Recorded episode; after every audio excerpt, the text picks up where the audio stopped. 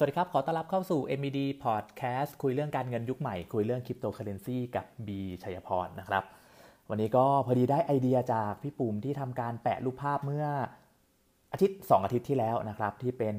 รูปภาพจาก Exchange Exchange หนึ่งแหละ แล้วก็มีเหรียญต่างๆ แล้วก็มีเปอร์เซ็นต์ที่ได้ดอกเบี้ย 5%บ้าง 6%บ้าง 7%บ้างนะครับ วันนี้ก็เลยจะมาชวนคุยเรื่องนี้แหละว่าไอ้ที่มันเอาเหรียญไป วางเอาไว้แล้วก็ได้เงินเนี่ยจริงๆแล้วมันเรียกว่าอะไรนะครับในโลกของคริปโตเคอเรนซีเนี่ยการที่นำเหรียญไปฝากเอาไว้เนี่ยเราเรียกกันว่าการ staking เนาะ staking ก็ไม่ใช่แบบเป็นสเต็กหมูสเต็กไก่อะไรเงี้ยนะครับการ staking ก็อยากให้นึกภาพเหมือนกับการฝากเงินในรูปแบบของออมทรัพย์ต่างๆนี่แหละ แต่ว่าการออมทรัพย์ของธนาคารวงการธนาคารของเราก็คือการเอาเงินบาท หรือว่านำเงินดอลลาร์นำเงินเยนนำเงิน เป็นเงิน fiat ต่างๆนะครับนำไปฝากเอาไว้เงิน fiat ก็คือเงินเงินที่เราใช้กันอยู่เงินเยนเงินรูปี เงินยูโรอะไรเงี้ยนะครับเงินกระดาษที่เราใช้กันเนี่ยเขาเรียกว่าเงิน fiat เอาไปฝากกันแล้วก็จะได้ดอกเบี้ยใช่ไหมอย่างธนาคารเราก็จะได้แบบฝากออมทรัพย์ก็จะ 1.2 1.5 อะไรก็ว่ากันไปนะครับแต่ว่าในโลกของคริปโตเคอเรนซีเนี่ยเราสามารถนำเหรียญที่เรามีนั้นนะนำไป stake เพื่อ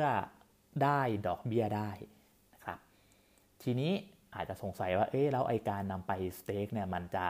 แตกต่างกับการ saving ยังไงนะครับ ก็ต้องบอกแบบนี้ก่อนว่า จริง ๆ แล้วไอการ staking ต่างๆ เนี่ย มันขึ้นอยู่กับแพลตฟอร์มนั้นๆ เนาะ แต่ว่าโดยคอนเซปต์ของการ stake นำเหรียญไป stake ก็คือเหมือนกับการนำเหรียญเอาไปไว้ในระบบ เอาไปไว้ในระบบ เพื่อให้คนอื่นๆ ในประชาคมโลกเนาะ เอาไปหมุนต่อ เอาไปหมุนต่อเมื่อได้กำไรกลับมา กลับมาก็จะกลายเป็นดอกเบี้ยให้กับเรา ตัวคอนเซ็ปต์มันจะคล้ายๆกับการ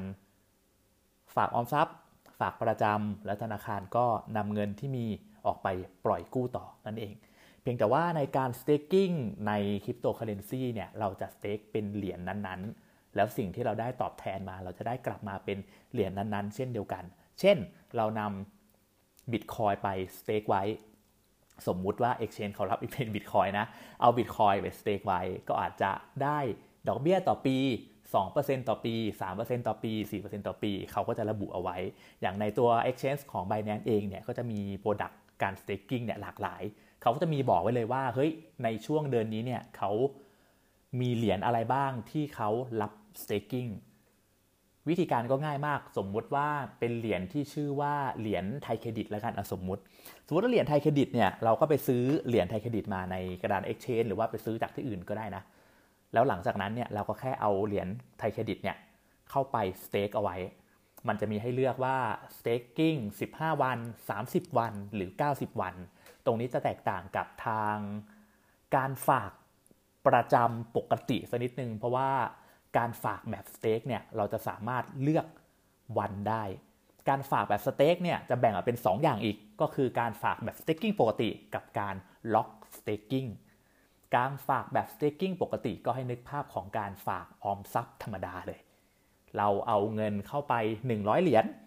ถ้าวันพรุ่งนี้เราอยากจะถอนออกโอเค เราก็จะได้ 100 เหรียญกลับมา แต่หากเป็นการ lock staking มันจะมีระบุ วันเวลาที่ชัดเจนเอาไว้ เช่นเดียวกับการฝากประจำแต่การฝากประจำกับธนาคารปกติสถาบันการเงินทั่วไปเนี่ยก็จะขั้นต่ำอย่างน้อย 1 ปี แต่ว่าสำหรับการ staking ใน exchange ต่างๆเนี่ยวันขั้นต่ำเนี่ยที่น้อยที่สุดที่ผมเห็นก็คือ 15 วัน เราก็จะสามารถเลือกได้ว่าเฮ้ยเราจะไปเหรียญล็อกไว้ 15 วัน 30 วัน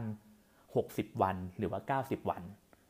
แล้วหลังจากนั้นเราก็ดูว่าผลตอบแทนต่อปีเนี่ยเป็นระยะเวลาระยะเวลา 1 ปีเนี่ย เป็นดอกเบี้ยได้เท่าไหร่ เช่น สมมุติว่าเราฝากเหรียญไทยเครดิตเอาไว้ 100 เหรียญเนาะที่ 15 วัน เขาก็จะมีบอกมาเลยว่า เฮ้ย ได้ดอกเบี้ยทั้งหมด 20%นะ ต่อปีนะ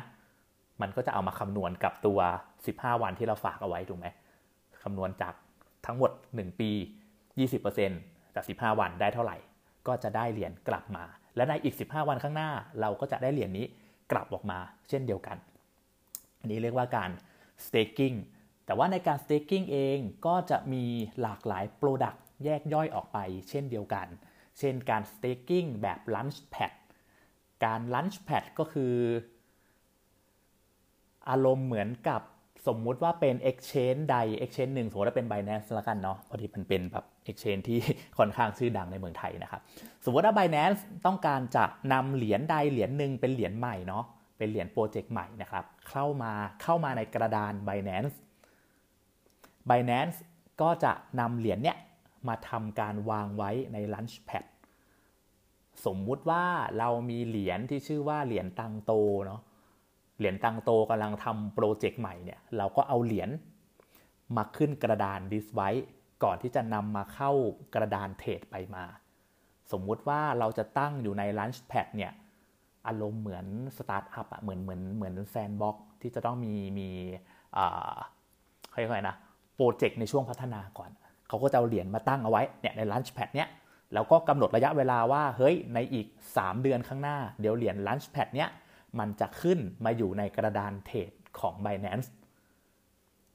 วิธีการของเราถ้าอยากจะเข้าไปทำกำไรกับเหรียญนนี้ นั่นก็คือเราก็แค่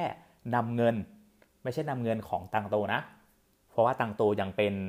โปรเจกต์ทดลองอยู่ใช่ไหมยังไม่ได้นำขึ้นไปด้านบนของกระดานเทรด Binance เพราะฉะนั้นเราก็จะนำเหรียญใด ๆ ก็ได้ที่ทาง Binance เนี่ยเขาบอกว่าเขารับเหรียญใด ๆ ในการ staking เช่น สมมุติว่า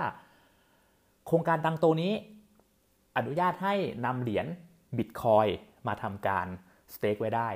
อนุญาตให้การทำการเอาเหรียญอีทีเรียมเข้ามาสเต็กไว้ได้ สมมติว่ามีแค่ 2 เหรียญนนี้ เราก็เลือกเหรียญใดเหรียญหนึ่งสมมุติว่าผมเลือกบิตคอยเอามาวางไว้ใน Launchpad บิตคอยจะยังอยู่เหมือนเดิม แต่สิ่งที่ได้กลับไปจากการ staking ครั้งนี้ 30 วัน 60 วัน 90 วันว่ากันไป ก็คือจะได้เหรียญตังค์โตกลับไปด้วยเป็นกำไรของท่าน นี่เนาะ